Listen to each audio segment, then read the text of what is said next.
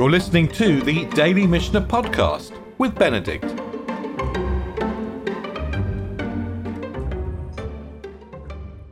So we're in the middle of the eighth chapter. We're dealing with what sort of quantity is material for carrying on Shabbat.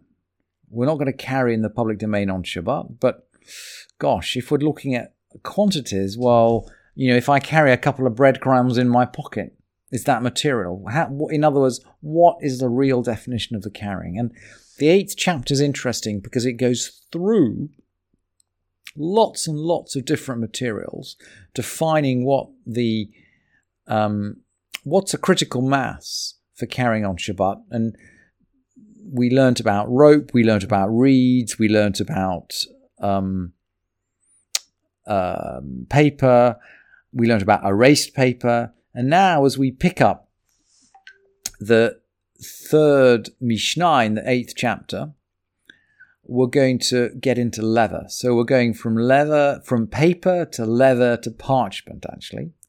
And in each case, throughout this chapter, we're following the same principle, which is that in order to reach critical mass for carrying on Shabbat, it has to be something which is useful um, you know, the principle articulated is that it was had to be something that people will bother storing.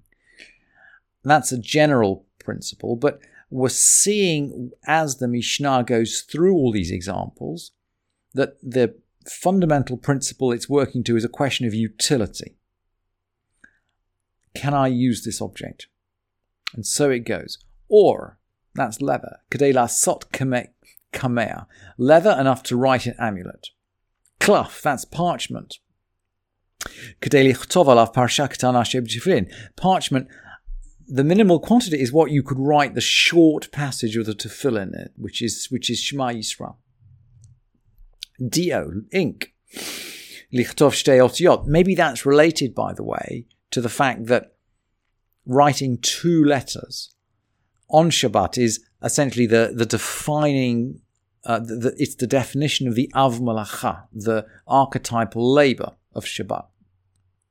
I, I, remember I gave the example actually of joining two boards together, and uh, Rabbi Herzfeld commented on text. I didn't have time to look at this during the meeting, but he said, Rabbi Herzfeld commented, and this is quite right, that once you've written two letters, you've written a word. So, for example, yad is a word with two letters. Yes, if you've got ink to write two letters, you can write a word. Whereas uh, I, can't think of any word that only has one letter. Kachol, kachol is blue in modern Hebrew, but it's eyeshadow. Kachol is eyeshadow. Well, what's the minimal quantity of eyeshadow? Well, according to the Mishnah, according to the Mishnah, kadeli chrol ein echat, in order to to make one to decorate one eye, to blue out one eye. Why are we going to blue out just one eye? Well, apparently there were very modest people in those days who used to go out veiled. And they would cover one eye. And by the way, I've I've seen a reference to this, in fact, in halachic literature describing a woman uh, taking an aliyah from the women's gallery of a shul in Morocco. And this letter describes a woman coming down from the women's gallery, but with her face completely veiled and then she'd approach the uh, men. The, the she'd go through the men's section and take an aliyah. So eyeshadow for one eye.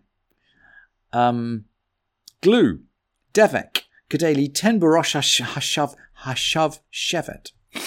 Glue for putting on top of a small twig. This seems to be something to do with hunting birds. At least that's how the commentators explain it. If you were a bird hunter, you might put glue onto the top of a twig or on top of a board on top of a twig. And then you hope that the birds will jump on it and get stuck. Um, but anyway, that's the minimal quantity of glue which is useful. Interesting, it doesn't refer to glue for fixing things.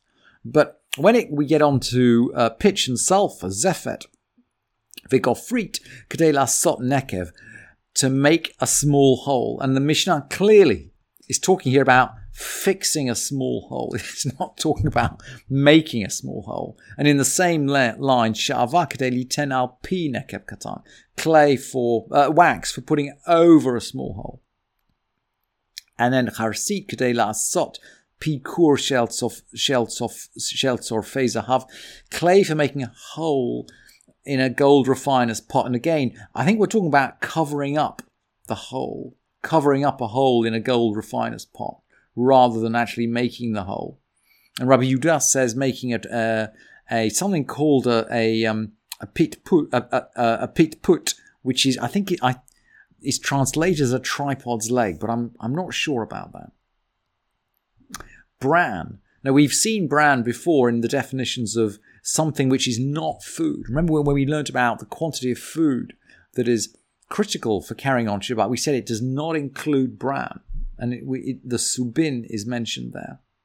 Subin kadeli tenal. So subin is not food. It's bran is not food, but kadeli tenal pi chur shel fezahav. We're using it for the same purpose. We're going to use the bran for sealing up uh, the mouth of a gold refiner's pot.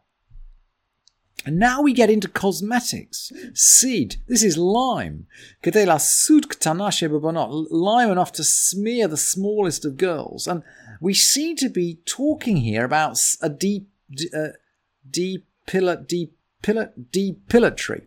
It seems to be something to remove hair. And Rabbi Yehuda says it's, it's to take off the hair on the temples, and Rabbi Nehemiah says it's it's to take off the hair of the forehead, and somehow um, the Andife and the Kilkul are seem to be different kinds of um, definitions, different kind of curls, different sorts of hair people would have, and they'd use a depilatory on it.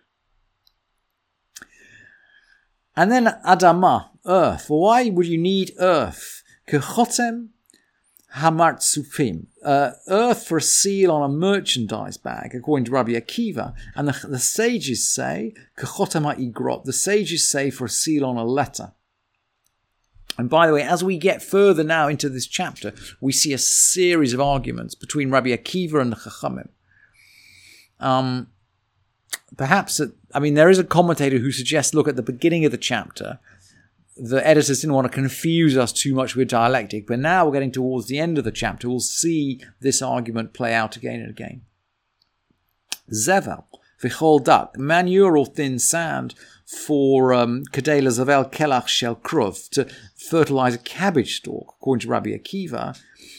And the sages are, the sages say, okay, to fertilize a leek, a kresha is a leek. And I'm I, I don't know whether Rabbi Akiva or whether the sages are stricter or more lenient. I'm not sure which is a larger quantity of manure.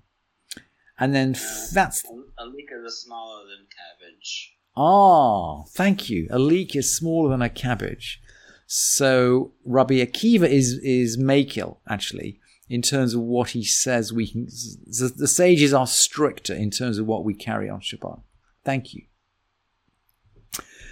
So that's thin sand. Well, thick sand. Okay, we'd use thick sand to make as a building, as a, to mix with plaster to make uh, make um, uh, mortar. Chol hagas kadeli ten chafsid. Thick sand, as much as you'd put on a, a, a full, uh, basically a full plaster trowel. And kane kadela sot kulmos. So a reed, the, as much reed as you could make a pen out of. Okay, what if it was the kind of reed that you couldn't make a pen out of? So, I mean, if you if the reed isn't suitable to make a pen, what else could we do with it? Well, maybe we could, maybe we could um, sort of pile it up and crush it and light it and cook with it. Maybe we could use reeds as fuel if they are not of sufficient quality to make a pen out of them. And so the Mishnah is going to tell us um, uh, av or levashel bo beitza kalash uh, Enough, how much is a critical mass quantity? Well, as, as much as you'd require to cook the lightest of eggs. Um, trufa utnutna ba'il pas, beaten up and placed into a stew pot. So that's the end of the fifth Mishnah.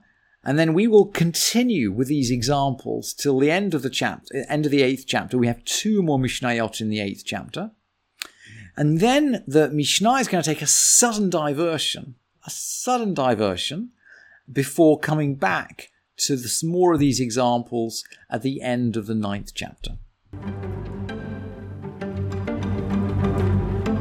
Thank you for listening to this edition of the Daily Mishnah Podcast with Benedict.